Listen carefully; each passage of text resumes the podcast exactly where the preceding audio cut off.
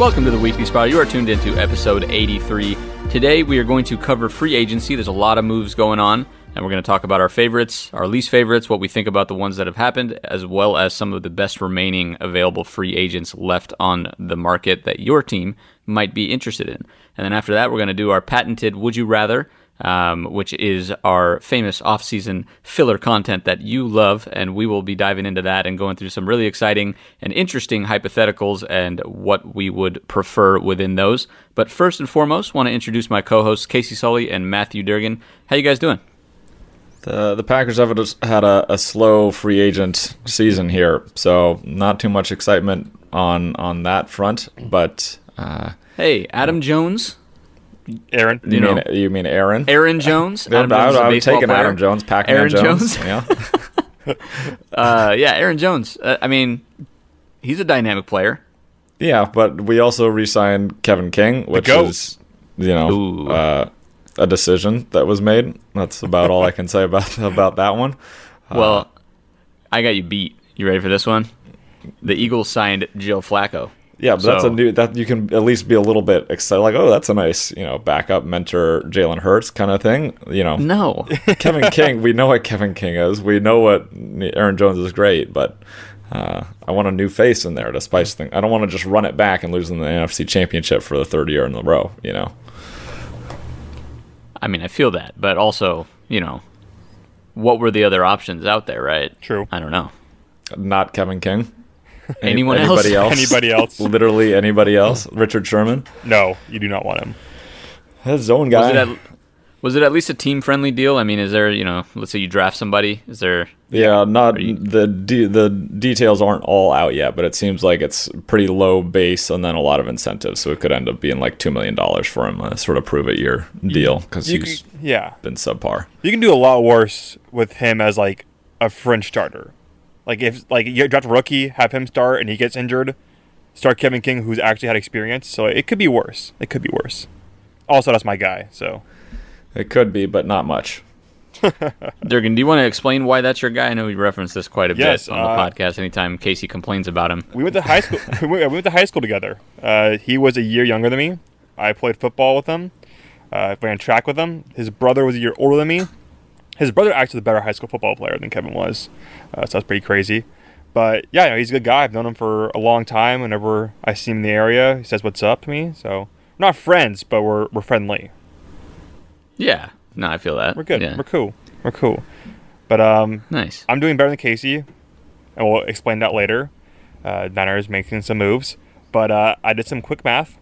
After this episode, we have five episodes left to the draft. So this off season, in my opinion, is flying by. Uh, after that, it'll go very, very slow. But you know, it, things are uh, heating up, and I'm excited about it. Yeah, we're we're getting right into the peak of the off season when things get the most exciting. Yep. Um, so let's talk about some of the free agency and, and the the frenzy that we saw um, so far. Some interesting signings, some that I, I love, some that I'm not sure about, but um, we can start with with you, Durgan. I know that there's mm-hmm. some 49er signings, and you just mentioned you're doing much better than Casey. Why don't you explain why? Uh, so the Niners done a good job re-signing all their priority free agents. Uh, on a lesser extent, they re-signed their nose tackle DJ Jones, re-signed cornerbacks Jason Verrett, K'Waun Williams, uh, Jaquiski Tartt. All these guys on one-year cheap deals, which is kind of surprising. And the fact that they don't have any better offers out there, and uh, the fact that they're saying, "All right, we're running back," uh, even though we went six and ten this past year we're confident our long term uh, chances of being good. And of course, the crown jewel, the silverback Trent Williams, is the most uh, highest paid offensive lineman, uh, barely beating uh, Bakhtiari by $100,000, which is so petty, uh, but so awesome. He almost went to the Chiefs, which, I mean, I'm glad he's at the Niners, but I don't know why he would turn down the Chiefs. My opinion, but hey, everybody has their own thing.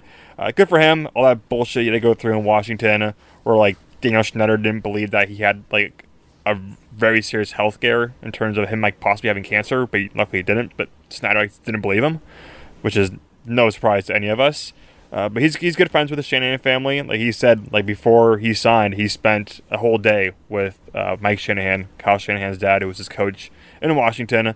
So I, I don't know if Trent Williams is the best left tackle. He's a little older, but he's definitely top three, top five. So I am definitely cool with that. Yeah, I mean, I think that's the biggest signing for for the Niners for sure. I'm a little hesitant because he's 32 years old and he signed a big, big deal, you know, and uh, you know that eats up a lot of cap. And you got Deebo coming up and Aiyuk coming up, and uh, you know you have Joey Bosa come or not Joey Nick Bosa Nick. coming up. So Fred Warner. yeah, a lot of guys that you're going to have to pay, and that that gets tighter and tighter. And uh, you know, it sort of seems like it may be the perfect time to get a quarterback on their rookie deal. I think so. If you're going to be paying all those guys, that's that's when you do it. You got the team around them. This might be the year, especially with draft position, that the 49ers try to make a push where they, they have to trade assets to, to go up and get one or not. TBD. But uh, that's sort of how it's feeling to, to me for the 49ers, at least. Um, in other news, uh, Cal Fuller to to Miami. I think they're they're really pushing and starting to make some moves. No, Will, Uh, Will we Fuller. Will Fuller. Will, Will Fuller, Fuller. yeah. dude, I'm all over the place here. You're all over the place. These Adam, Kyle Fuller did go to the Broncos, though, former Bear. Um, reunites with Vic Fangio there. I think that's a good signing for, for them. Will Fuller, who I wanted for the Packers, is now in Miami. Uh, all of a sudden, the NFC, AFC East is looking stacked. looking looking good. The Patriots, we talked about them last year. Well, everyone but the Jets, uh, we'll say. The, the Bills are looking good. The Dolphins are looking good, uh, and the Patriots are trying to make a little bit of a resurgence here. So that could be a very competitive division going into next year, which which could be fun to watch. Um, and you mentioned Kansas City and, and losing out on Trent Williams. They've lost out on a, a, a couple of guys now. Juju Smith Schuster chose to go back to Pittsburgh for what looks like less money than he was being offered by Kansas City.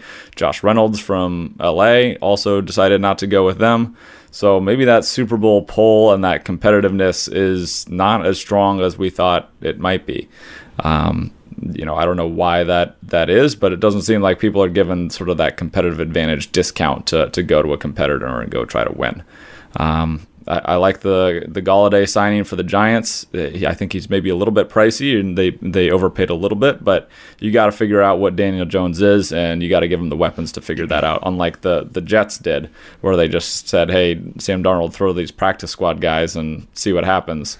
you know, that's that's not a great way to evaluate your young quarterback and decide what you want to do going forward. So at least the Giants are giving him some weapons, and, and he has some tools there to, to to really give them a good evaluation, so they can decide whether they want to re-sign him and move forward with him as sort of their franchise guy, or or move away from him in a couple of years. Yeah, and you know Kansas City is struggling, but they did get Kyle Long, which helps that offensive line, I think, quite a bit. Out of retirement, so Yeah. So I like that. I like that a lot. I think the the Will Fuller to Miami is going to be one of the biggest moves in this free agency. I'm going to say that it turns Miami into a legitimate playoff threat, assuming quarterback development. Um, and and kind of that's going to be the key the key thing to, to follow with Miami. But I like Miami. I like what they've done. I like how they built their team. I like the uh, sort of the organic nature of it. You know that this team was pretty bad a few years ago, and now they're being talked about as potential regulars in the playoffs. Um, I also like the Golladay signing. I think Golladay is underrated. You know, he's I think he's proven he can be a number one receiver in this league, and and uh, Daniel Jones has played pretty well. Better, I would say, better than people expected considering his draft position, and he hasn't had like. I mean, outside of Saquon Barkley, his receivers have been pretty good. Sterling Shepard is solid. Um, Always hurt though. Yeah. What's the uh, what's the young receiver they got? Slayton. Uh, Darius Slayton. yeah, Darius Slayton. I like Darius Slayton a lot. Golden Tate's okay. Um, he's he's solid at what he does. I think Golladay gives them something they don't have though, in, a, in that big body sort of end uh, end zone, red zone receiving threat. So I like this signing. I know they they definitely overpaid. Um, wouldn't have it any other way with, with uh, Gettleman. So that's that's how it is. But I, I think it's a good signing. Trent Williams also a good signing. I know it kind of puts the 49ers in a precarious position moving forward with their salary cap, but I mean we've talked about this on this podcast. That left tackle position second most important position probably. So I like that signing. Trent Williams is, is getting a little older, but he's sort of to me in that Jason Peters vein, where even though he's older, he's still a, kind of a freak, Yep. and he has like at least probably three years, three four years left in him, um, if not more. So I, I like that signing. Assuming health, I think Trent Williams is going to be an impact player. Verrett proved himself too. 49ers are doing good things. All in all, um, it's it's been some it's been a good free agency. You know, the one that kind of is a head scratcher for me is why Corey Davis decided to go to the Jets. Uh, I don't know. What do you guys think there? Money, Dollar dollar bills. money, money, money, dollar money, dollar money. bills. Yeah. Money, money. And then Fitz Magic to Washington football team. There were some talks about him potentially retiring. I, th- I think low key now that the NFC East is going to be the most exciting division of football because it's going to be so tight once again. And not not not in the sense that it's like oh we have great teams everywhere, but all these teams like I don't know who's going to win. I mean every team realistically got a chance to win. So you have Washington now. They got Curtis Samuel too. He's a good player. But if it's Magic, if they had good quarterback play last year, they would have had a winning record. And Fitzmagic, you know, who knows who's going to show up week in, week out, but he can play. And also, Kenny Golladay to the Giants. uh, If Daniel Jones, he as long as he plays above average, that offense will look pretty good. And then the Cowboys, Dak, I mean, assuming he can carry that team from the bottom. Eagles, who knows who's going to show up. But the NFC East, once again, might not be pretty, but it's going to go down to the wire. Yeah, I don't know. I don't know. Exciting is not the word I would use for them, but uh, Maybe catastrophic. what do you think? It's going to be a barn barn burner of There we a go. division. It's going to be a barn ca- catastrophic barn burner. catastrophic of a- barn burner. of a Love it. division. That's what last. I mean, that's what last year was. It you know, it was a race yeah. race to the bottom. It won't be pretty, but it's gonna be, So- it'll be good. It'll be good. I do think Washington paired with, you know, if they get more consistent high level quarterback play, whether that's They'll from right. Fitzmagic or Taylor Heinicke, and you add in Curtis Samuel with Terry McLaurin, and you have that defense with that front still mostly intact. I know Ryan Kerrigan is still out there. Um, but that that becomes a team that's that's going to be difficult to beat if the defense still plays at a high level and they can now score more than like 17 points. You know that's that that helps for for sure. So uh, I, I think there are all of a sudden some some real players and uh, are no longer the forgotten they're forgotten uh, the team in, in the NFC East. So uh, I think they'll be kind of exciting to watch, especially with Fitzmagic magic there throwing slinging it around. They'll at least be entertaining to watch this year. Yeah, I agree. I still think it's Dallas's to lose, honestly, but we've seen them do this before, they- where it's yeah. been clearly theirs to lose, and they've just done They- they everything do they it, can yeah. to lose it. So, um, in that sense, it will be interesting because you know you got a healthy Dak coming back. What can he do on his new deal? Um, each team kind of has their own unanswered questions at this point. So, from that perspective, it is exciting, Durgan. I agree with you, um, but it's also sort of a rung down from like comp- competitiveness from other divisions. So in that sense, it's not exciting. But I am, you know, my team is in that division, so it'll be interesting to see new coaches, new uh, new QBs getting their chance, especially on the Eagles. So um, definitely an interesting division, but not still not one of the best. Um, The worst. What about these other signings here? Yeah, well, do you think it's the worst still, like across the, the league? in, in terms of talent? Yes, yes. But most exciting. I would exciting. say yes. no. I, I think the AFC South is is maybe the worst. I think I'd agree. Titans and Jaguars and Texans and the Titans just lost an insane amount of free agents. but they'll still be good. They'll they'll be all right. Still, it, it's They'll be Well, all the right, Titans, but- they'll be good because of the division they're in. there is the most like disparity from two to three. Like you have two like I don't know above average teams and then two just terrible teams. yeah, and I don't think there's any pure terrible teams in the uh, NFC East. Yeah, they're all just Yeah, below yeah, average. That's true. yeah. Yeah, that's fair enough. That's fair. Yeah. I, I, I want to make one point about free agency. Tyreek Hill, noted uh, terrible human being, actually made a good point. The fact that they asked him, the Chiefs asked him to restructure his contract, and he said no. And so a reporter asked him, like, you know, why did you do that? And then he was like, why would I do that? Like, why am I going to say no to more money? So I think the idea about how it's so easy to restructure contracts is not true. Uh, Because why would these guys turn down money when, you know, a lot of them didn't have much money growing up? Why do they say, oh, I want to defer this $10 million. You can cut me and I'll never see that money. So that's the problem with the Chiefs. That luckily they have Mahomes who just said, okay, here's some money back. But when you get these guys all this money and then you tell them, oh, we want it back, in my opinion, it's kind of a slap in the face. Yeah, I mean, it kind of depends on the structure, though, because there are mm-hmm. situations where you're saying, here's more guaranteed money, right? And we're going to spread that out a little bit longer. So True. it's, it's, I think it's a negotiation as with anything. But it, yeah, I don't know what the Chiefs, what their negotiations with Tyreek Hill were. He's not really in a position where the Chiefs have leverage to do that. Yep. I mean, he's one of the best and one of the most unique receivers in this league. So you're not finding another Tyreek Hill anywhere, uh, bad person or not. You know what I mean? Like nobody has that speed that he has. So um, Yeah, that was probably a shot in the dark from from them. But uh, what were you going to say, Casey?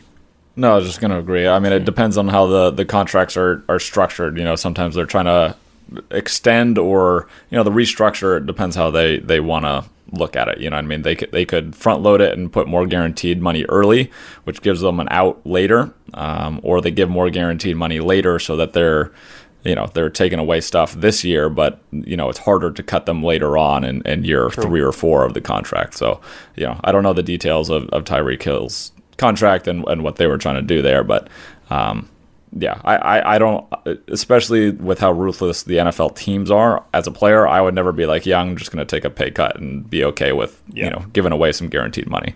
Like they, I think there's a lot of pressure from fans to do that. Like, oh well, you're already making you know exactly twenty million dollars a year. Why can't you just give up five million so we can sign this guy to get us a Super Bowl? And I was like, well, you know, as soon as I have one bad year or I tear my ACL, they're going to cut me without thinking twice. So there's no way I would give up any of my guaranteed money. Yeah, it, in the end, it has to be a win-win, right? You have to be given something in order to restructure as a yeah. player, right? Um, whether that's more security, more guarantees. Like Casey said, there's tons of risk with injury, more so in NFL than any other sport. So if if it's something where you feel like, oh well, you're going to guarantee this amount of money regardless, then maybe it's worth restructuring. Um, but yeah, Tyreek Hill probably didn't see the need. All true. Let's talk about some of the remaining free agents. There are there's a few left on the market, a few big names, some others that could be potential values for some teams. But let's uh, let's look at what we think about these guys. Durgan, talk talk about Richard Sherman a little bit. Why is he still sitting here? Why is he not signed? He is very picky, and in, a good way, actually. He's a very smart player. He he is his own agent, so he knows he's not in a rush, and he doesn't want to go anywhere. I think where it's going to be a waste of his time. If he's going to go somewhere, yeah. it's going to be okay. I'm going to win a championship, or I'm going to expand my own personal brand. So uh, he might go to a team like the Jets, where it makes no sense, but he's always thinking two steps ahead. If he's living in New York, he's going to have more media opportunities, uh, bigger stage, or he might want to go to like a Kansas City and try to compete. So he, he's he's playing his cards right, I think, and kind of waiting, waiting, waiting, and then waiting for the right moment, sign. And he's a big guy who won't sign for a ton of money, uh, this contract with Niners was looked a lot, but a lot of it was incentive based. It was based on how many games you play, uh, how many interceptions, if you make a Pro Bowl or not. So he's a guy on betting with him, betting on himself, and also he's 30 plus years old, and his his legs are wearing down on him. He has two years left, he said, and then he's done. So I, I expect a, a contender to come through, but he's kind of seeing what else, who else signs where, what, what how much they're making. They're making more money than he expected. He's gonna wait for the right moment and then go for it. Yeah, I mean, I think he's he's a pure zone corner as, as more now than he was ever in his career. Um, you know, I think he gets a, a rap for not being a great athlete, but he was like a four five, four six guy, I think, at the combine when he ran. So he wasn't unathletic. He just really relied on uh, being a guy that understood the mental side of the game, and you know he wasn't as quick twitch because he's a little longer, so he, he really relied on on that zone coverage where he could read you know route combinations and stuff like that. And as his his legs start to you know slow down a little bit, um, you know that that becomes even more the case. So he he's a smart guy, like you said, and he's not going to pick a, t- a team that's going to ask him to go play man coverage. He's going to you know want to f- have a, a, good scheme fit and something that he's mm-hmm. comfortable with uh, playing wise, and he he understands like if he plays like ass, you know the the money isn't there, the incentives aren't there if he tries to work those into his own contract and uh, all that kind of stuff. So I, I, mean, I think his legacy is important to him as as much as anything else too. So he doesn't want to go out sort of with a whimper. He wants to continue to play at a high level and be in the right situation. Yeah, he'll he'll most definitely sign with some sort of contender. That being said, Casey Durgan, can you guys think off the top of your head? Um, of a contender that runs sort of a zone scheme that might be a good fit for Richard Sherman. Yeah, the Green Bay Packers. Yeah, mm. I was say scheme yeah. everything. You know, take money aside, the Packers probably the best fit. Uh, I don't know if they can afford him. I just said he's not going to be a huge money guy, but I don't know if they want to invest all that money in an older player. Who knows? I think the Raiders would surprisingly make a lot of sense. Uh, he might not be a great scheme fit there, but they need some veteran presence in the back of their defense. Uh, also, I wouldn't be shocked, like I mentioned earlier, New York Jets. I mean, not like a contender, but that lifestyle in New York. He's already said he wants to be in the booth when he retires or after he retires. He wants to be an analyst, a play-by-play guy, color commentator, whatever it is. He wants to be there. Most opportunities are there. So hmm. who knows? Also, Chiefs maybe they, they run a lot of man, but they don't have a one like lockdown corner. So maybe they'll try to fix their defense, change things around, and have him play zone there. Who knows? I mean, it could be even be re- reunited with the the Seahawks. Oh, Shaquille gosh. Barrett's with the with the Jaguars now. Oh. Maybe he goes back to Seattle and, and plays with them because I'd be- that's you know Pete Carroll's still there, and it would make Durgan really sad, which would make me really happy. and uh, there you go. It's a win-win for Casey and uh, Richard Sherman there. um, let's talk about some other free agents. though. Uh, here's a polarizing name, kind of an interesting one, and I'm curious what what we see happen if if we see something happen too. What about Antonio Brown? Oof. I think, Yeah, I mean, go ahead, Durgan. I, mean, I, th- I think it's it's Buccaneers or bust. To be honest, I don't think anybody else wants that headache or wants to give Yeah. any money. I think he'll take a re- relatively low contract to stay in the Bucks because he knows he's going to be on a contender. Uh, that being said, I mean, I don't even know if he's going to be in prison next year or not because he's still facing some very serious allegations and uh, uh, he has to go to court, I believe, next few months. So maybe teams waiting for that to kind of resolve. But I think his Buccaneers are nothing. Yeah, he's sort of uh, at the stage where he takes those one year deals until he's out of the league at, at this point, I think. Um, you know, he played fine last year. He wasn't, you know, that explosive guy that we were used to, to seeing. I think part of that is the uh, presence of, of Godwin and, and Scotty Miller and Mike Evans and, and those guys taking a lot of the deep balls. But, um, you know he's he's uh, is he okay with being the third best receiver on the team and taking you know sort of minimal targets and and getting you know two or three targets a game instead of uh, his his usual eight or nine or so uh, to be determined but um, it seems like Tampa Bay would be the best uh, or most likely place if if they, they've re-signed fucking everybody from their Super They Bowl team just literally, yeah. like uh, I don't know how Running they did back. it, but they did it. So congrats to them. I hate it, and uh, you know maybe Antonio Brown will also be joining the the run it back 2.0 team and try to actually do it where the where the Chiefs failed. Yeah, I mean, wherever he goes, I also agree it's probably going to be the Bucks, but it's going to be a cheap deal, probably with a ton of incentives inside it. So you know, a lot of performance-based pay.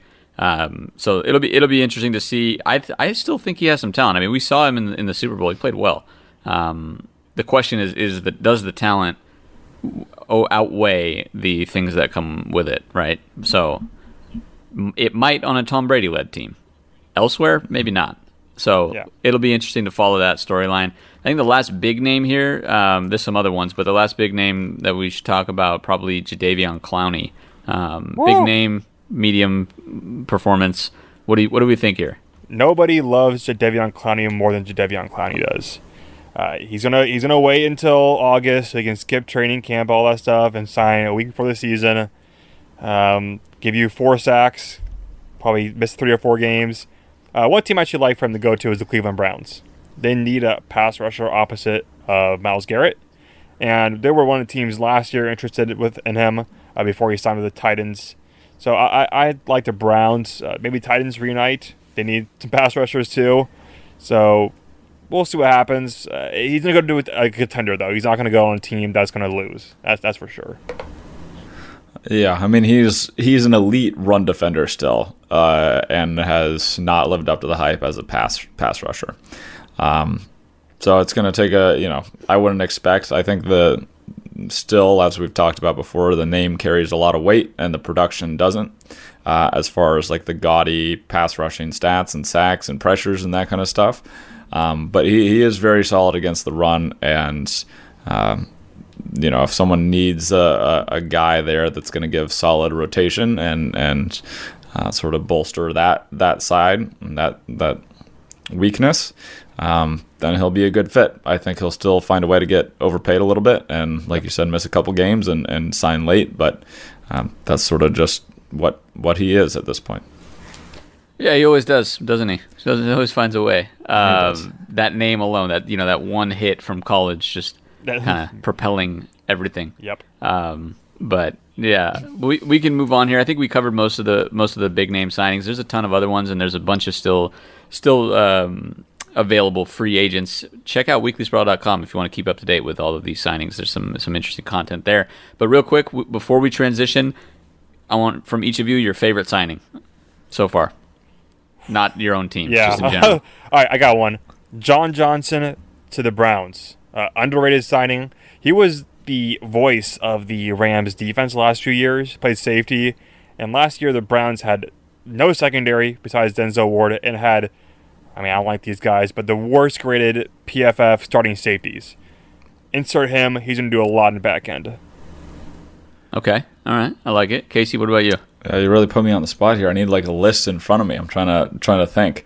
Um, I mean, I do really like Will Fuller to uh, to Miami. I think that helps a lot. And if you're gonna sort of like the the Giants did with Golladay and Daniel Jones, um, you know, give Tua some weapons to work with, and so you can really take a good ev- evaluation with him. You know, you have DeVante Parker, now you have you have Fuller, and uh, you, you kind of need a running back in there as well, but um, uh, as well as a little bit of help on the offensive line. But you have Gesicki, and and you know all of a sudden there's some some real tools on offense for him to work with. So I really like that, and I, I like the the chances for the Dolphins coming up this year. Yeah, I like that. I think uh, I think Will Fuller complements DeVante Parker well, and when what they both like to do. Um, I think mine's going to be Kyle Long. I, I just like the Long family, and uh, you know Chris was on the that Super Bowl team, so uh, Kyle Long to Kansas City. That's that's a that's an interesting one, and I think it's going to help Mahomes a lot more than people realize. So uh, that is mine. Let's transition here. We'll be covering free agency. Stay tuned to the next episode. We'll, we'll uh, recap what's happened between now and then as well. But let's go into our Would You Rather series. We have some interesting hypotheticals here, and uh, we'll kind of walk through them and give you our position on each. Some weirder than others, but uh, here's here's one which I don't even know that this is answerable to be honest, but we can we can try. Would you rather only sign free agents or only build through the draft, assuming you're building a team? Casey, you go first. Yeah, I went with free agency just because I think uh, while you have sort of bargain stuff in, in the draft, that doesn't really matter if you can't sign free agents, right? Like all those rookie contracts are great, and you can you know wheel and deal and try to get as many draft picks as you want, but uh, all those cap savings you get from the rookie deals doesn't really matter because you can't pay anyone afterwards.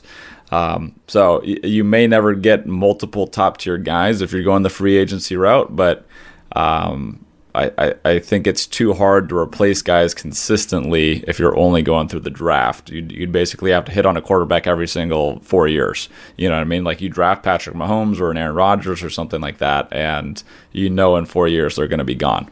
So you got to find another guy constantly. It's it's really like a college program or a high school program where you just you have your guys for four years and then they're out the door and you got to sort of cycle through and, and keep going. And I think in the NFL, uh, especially when rookies really struggle most of the time, it would be too difficult to do that. And so, uh, you know, you may have to go bargain hunting a little bit in free agency, but I, I think that's probably the easier way, in my opinion, to, to build a team that's competitive through free agency. And I'm going with the draft because I'm a draft guy, so I got to stick with the brand. And I think that's the way you win championships in the NFL. Uh, other sports are different because you're not getting that impact uh, right out of the gate.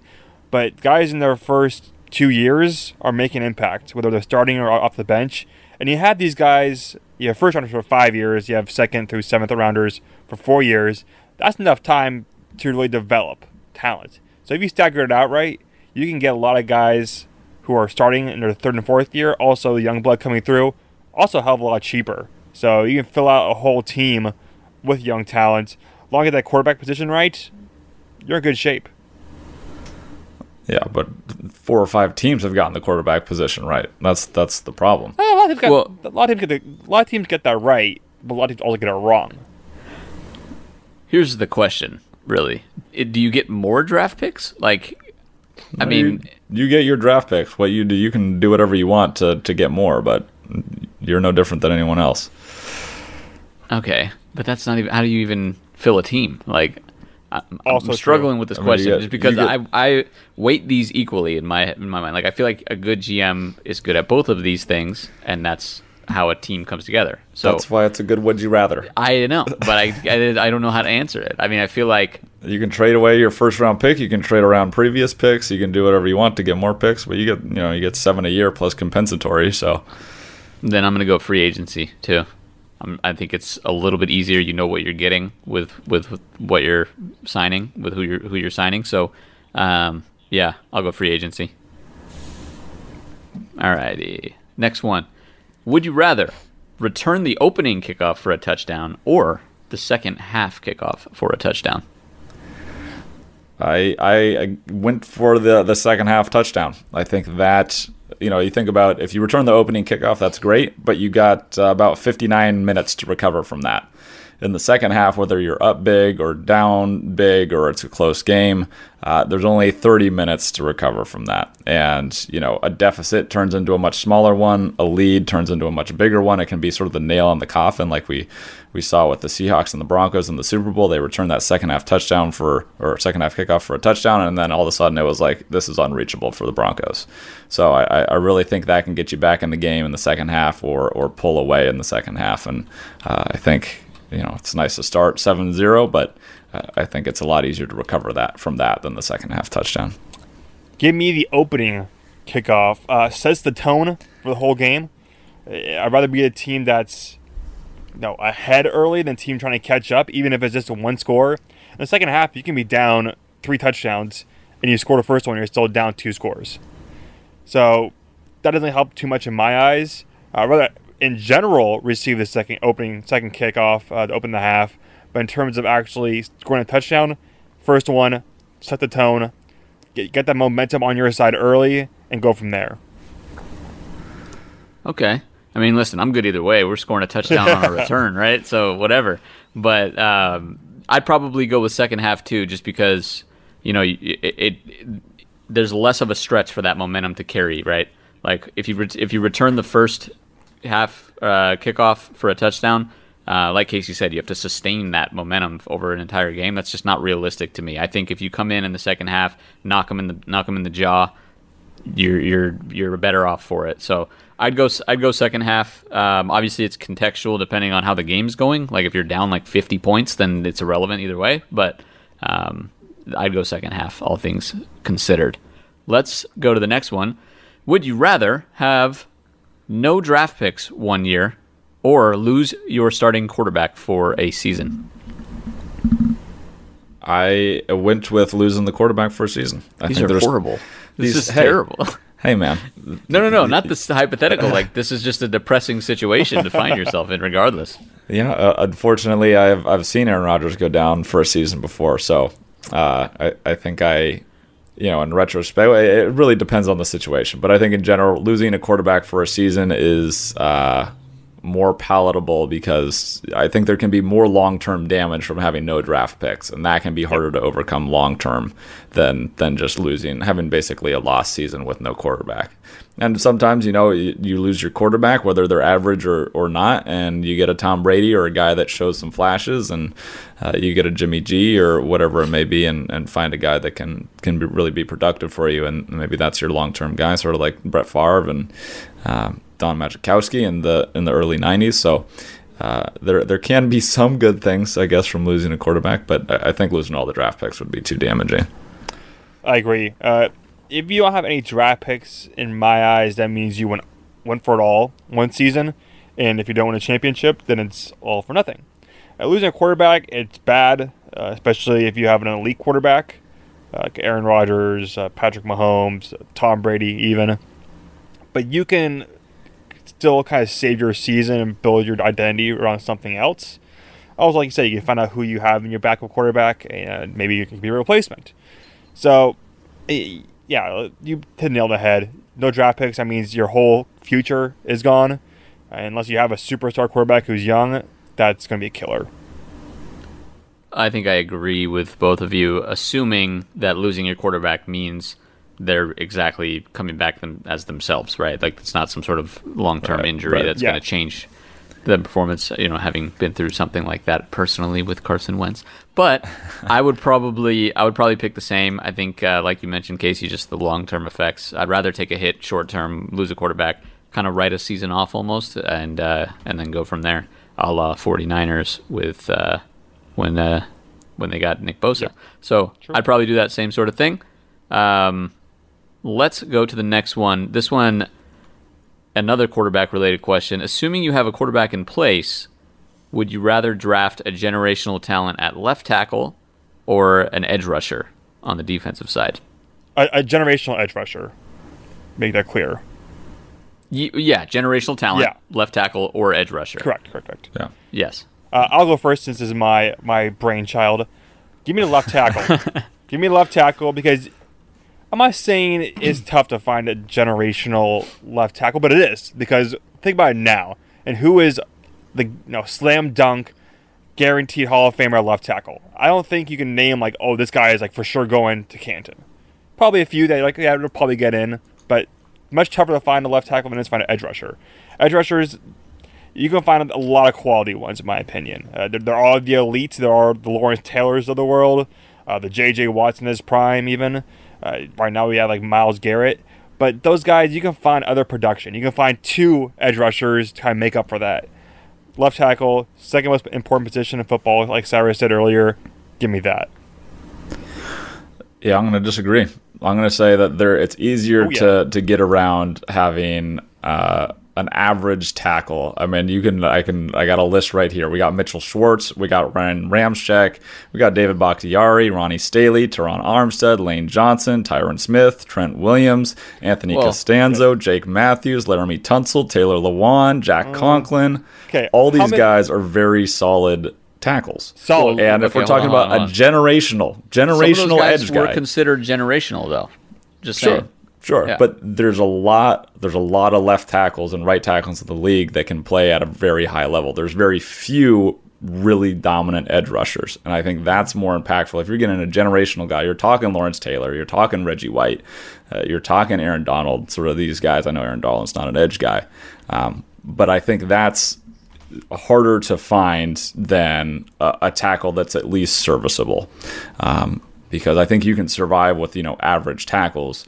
If you just just have a, a guy that's generational at the edge, uh, I think that really sets you up for for a long time on defense, and it's easier to replace and, and move stuff around on defense to help that guy out than than it is to you know struggle to find pressure.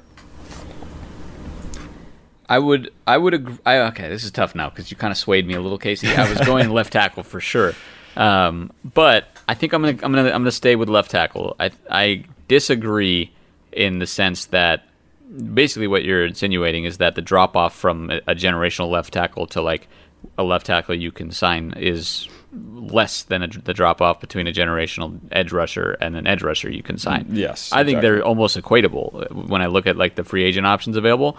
I do think the impact of an edge rusher is more noticeable um, on the defensive side of the ball. But that being said, I mean, if you have a if you have a quarterback in place, you want to help that quarterback out, and I think the left tackle helps them out a little bit more. And and uh, it's in my opinion, you're the coach, so feel free to jump in and correct me if I'm wrong. But it's a little You're easier wrong. to scheme. Oh, you didn't even let me finish. you didn't even let me finish. Uh, anyway, back to my thought. It's a little easier to scheme pressure as a, like a defensive coordinator than it is to scheme athletic 330 pound left tackle that can hold his own and, and uh, protect your quarterback. So I don't know if it's me and I have the crown jewel of the franchise. I'm protecting that first, and that's what the left tackle does. Also, you Yeah, um, one quick point. Go ahead. Left tackles typically age better than edge rushers, in my opinion. Sure, I would agree with that.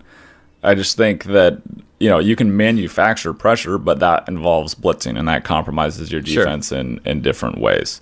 Um, I think it goes back to a question we asked a while ago. I don't remember in what context, but um, I, I really feel like you got to have at least two or three offensive linemen to take that over uh, a dominant edge guy because Agreed. one left tackle or one right tackle does not make an entire like one great tackle does you know if the rest of your guys are trash it doesn't really matter you know the impact of one guy on the offensive line is is great but it's less impactful like you said it's less visual obviously too but um, you need help along the offensive line and not just one guy whereas if it's an edge rusher everyone else can be dog shit. And if you, you can rush the passer and beat one on one stuff outside as, as an edge guy, you can save plays and make really big impact momentum swings on the defense. True. But you can also double team. I mean, we saw the Packers do that to Aaron Donald, for instance. And, you know, it worked out. That's obviously interior, not an edge rusher as much. I mean, he lines up on the edge too. But um, anyway, we're kind of like, there's really no wrong answer here, I think. Uh, we're talking potentially about the second and third most important positions behind quarterback. In case you, we can flip them however you want. Don't worry. but um, yeah, I mean, yeah, it's an interesting question, and I'm curious to kind of dive into that more. I'd be curious to hear what everybody else has to has to say about this too. If you're listening and you want to tell us what you would prefer for your dream franchise, you can tweet at us at uh, Weekly Spiral. We'll we'll engage with you on that and argue with you. Casey will vehemently argue against you probably. Um, let's talk about the last one we have here. This one is a little more specific and kind of goes into the 2018 draft and the quarterback position, specifically in the 2018 draft. Baker Mayfield, first overall pick in that draft. You know, since then, seeing how everything played out, obviously Cleveland was, has been kind of a revolving door of uh, different coaching staffs and different situations. But would you still have picked Baker Mayfield first overall, or would you have picked a different quarterback? And if so, who? Yes. So, as crazy as it sounds, I'm still going with Baker. I would argue that Baker is a third best quarterback. He's, I think even Lamar Jackson, all of our guy Lamar Jackson. Wait, wait, wait. I've mentioned him in a while. Wait, wait, wait, wait, wait. Lamar Jackson, you're saying is better than Baker Mayfield? Yeah, it's tough to say, but uh, yeah. I, wow. I, I, at this point, so you must really hate Baker Mayfield. No, For, for real. I just don't think Baker, Baker Mayfield is that good. But all that being said, no, Lamar Jackson or Josh Allen would have failed in Cleveland because Hue Jackson was in and out. Freddie Kitchens was there. It was terrible. Baker Mayfield was the only one that was pro ready enough to come in there and be okay. I mean, Lamar Jackson, John Harbaugh has done a great job of the coaching staff and developing him and building that whole team around him, essentially. Uh, Josh Allen, his first year, it wasn't pretty, but Brian Daboll has done a great job in developing him. So I don't think if they were in Cleveland and they didn't have that type of coaching, they would be as good as they are right now. And Baker Mayfield, he's got better, I think, every season, uh, but he is the one that's the safest out of those three. And the other two quarterbacks that went first round, uh, Sam Darnold, who I'm still a believer in, and the Chosen Rosen, uh, obviously are uh, struggling right now to find their footing in the NFL. So I think all being said, Baker Mayfield was still the right decision, even if he is not the best player. Yeah, I mean, I think, I think Baker uh, overall has had the best career out of all those quarterbacks. Um, very Wait, whoa, whoa, whoa. consistent. You're saying that. Wait, so now you're a Lamar Jackson hater because you're saying that he's better than Lamar Jackson. Yeah, yeah, I do think he's better than Lamar. What is Jackson. happening? Things have changed, flipped. Uh, I I mean, Baker Mayfield has been very consistent. 3,700 yards his his first year, um, 27 touchdowns to 14 interceptions. His second year, 3,800 yards, um, 22 touchdowns to 21 interceptions. That was a tough one with Freddie, Freddie Kitchens.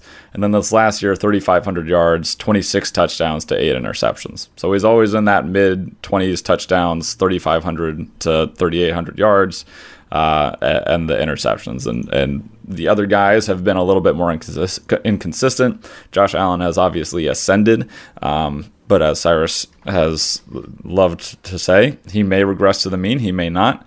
Uh, you know, he's got to continue that production the next couple of years to really cement himself as the the home run hit of that draft. And um, like you said, the consistency in Buffalo has been a lot better for, for Josh Allen. And uh, I think Baker Mayfield sort of has the personality to embody that city and to sustain uh, success and, and overcome tough situations, maybe more than the, the more raw prospects that were, were in the draft uh, that year, at least at the quarterback position. Uh, I agree. I I agree. Okay. Maybe. I, I you know I okay. I'm gonna I'm gonna say I might just take Lamar Jackson. Like straight up, straight up. He's the most dynamic quarterback out of this group. He brings something to the table that none of the other ones do. Closest would be Josh Allen, but not to the same degree. Um, I understand the adversity. I understand all that, but he just has different qualities that you can't teach. And I think he allows you to do things on offense that none of these other quarterbacks do. Baker Mayfield played well. He, I mean, he's he was was up and down so far throughout his career. He had a pretty decent season his rookie season. He had a pretty decent season last season. But Lamar Jackson was the MVP for a reason. You know, he's the only one out of this group to do that too. So I I don't know. I mean, Josh Allen got close to it, but I, I think I'd go Lamar Jackson honestly. What do you have to say about that, Durgan? I know you you're you're steaming. There's No, my, my one rebuttal is picking a running back first overall uh, typically doesn't go well. So that's why Good one. that's why I don't know if you can go with Lamar Jackson at that point. so funny, so funny. But he won the MVP at the quarterback position, just so you know. Because good coaching, good coaching, and good scheme around him. You won't have that in Cleveland until now, obviously. But first two years, won't have that. That is fair. is You true. think I mean- Hue Jackson would dial it up for for Lamar. Oh, I don't know what he would do. That would be ugly.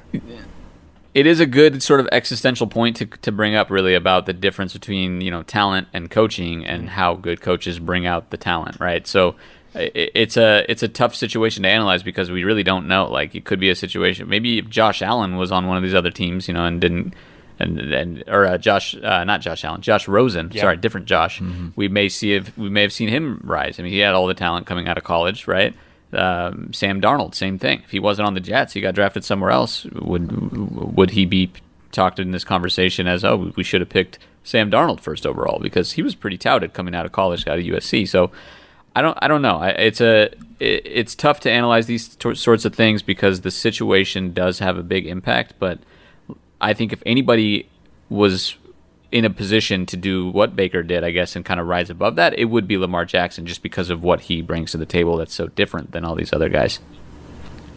Anyways, that's my take. I know, Okay. I know you're both Lamar Jackson haters now. Casey joined Team Durgan. Uh, I- I'm not a, I'm not a I hater. believe I it. just I like Baker Mayfield. Oh. I think he's he's been more more consistent than than any of the other quarterbacks. You know what you're getting from Baker Mayfield, and you know with the situation like Durgan sort of laid out, I think he's the the safest bet to to put That's in true. that Cleveland situation. yeah, I mean he's got the best commercials out of all of these guys. That's for sure. Yes, best actor by far. Best Easily. actor. Not even close. Not even close. Um, but yeah, let's wrap things up there on episode 83. Thank you for sticking with us and tuning in. We greatly appreciate it. Before we head out, I want to give my co host a chance to plug some content that you guys should be checking out. Casey, what do you got coming up for the listeners? Yeah, uh, revisiting Kyle Pitts. I know Durgan did uh, an article on him uh, maybe a month or two ago, and I he got me excited. So I went and did my own uh, film analysis myself, and, and got some some all twenty two, and took a look at him. And uh, you know, I, I mirror what Dur- Durgan said in in a lot of ways, but um, I also have some some interesting. Views on his blocking and, and sort of how he fits as a route runner too that I think a, a lot of uh, media outlets are, are maybe missing a little bit. So check that out. It'll be out on Thursday on, on YouTube. Awesome. Excited for that. Yeah, he had a pretty wild pro day from what I heard, so that'll Yeah, be uh, Yeah. that'll be interesting. Uh, what about you, Durgan? Yeah, and back to Kyle Pitts really quickly. We're going to talk about, a lot about these guys in the upcoming weeks a bit closer to the draft. Uh, yeah, but Kyle Pitts, he can play. Uh, my work coming up, or already out actually, I have a mock draft that came out Monday. Some of the picks are already uh, a little dated because of free agency and how that went down, but still give it a look. I did some trades that uh, kind of switched things up, some traditional uh, viewpoints. Also, uh, Rashawn Slater, offensive lineman from Northwestern, probable top 10 pick. Might be the first uh, offensive lineman taken in the draft. We'll see. Uh, his scouting report is up. Awesome. Excited for that as well. This has been a weekly Spiral production, bringing you fresh football every single week. Thank you again for sticking with us and tuning in. We hope whatever else you get up to the rest of the day, night, evening, whenever you're listening to this, it is awesome. And we'll catch you next week for episode 84.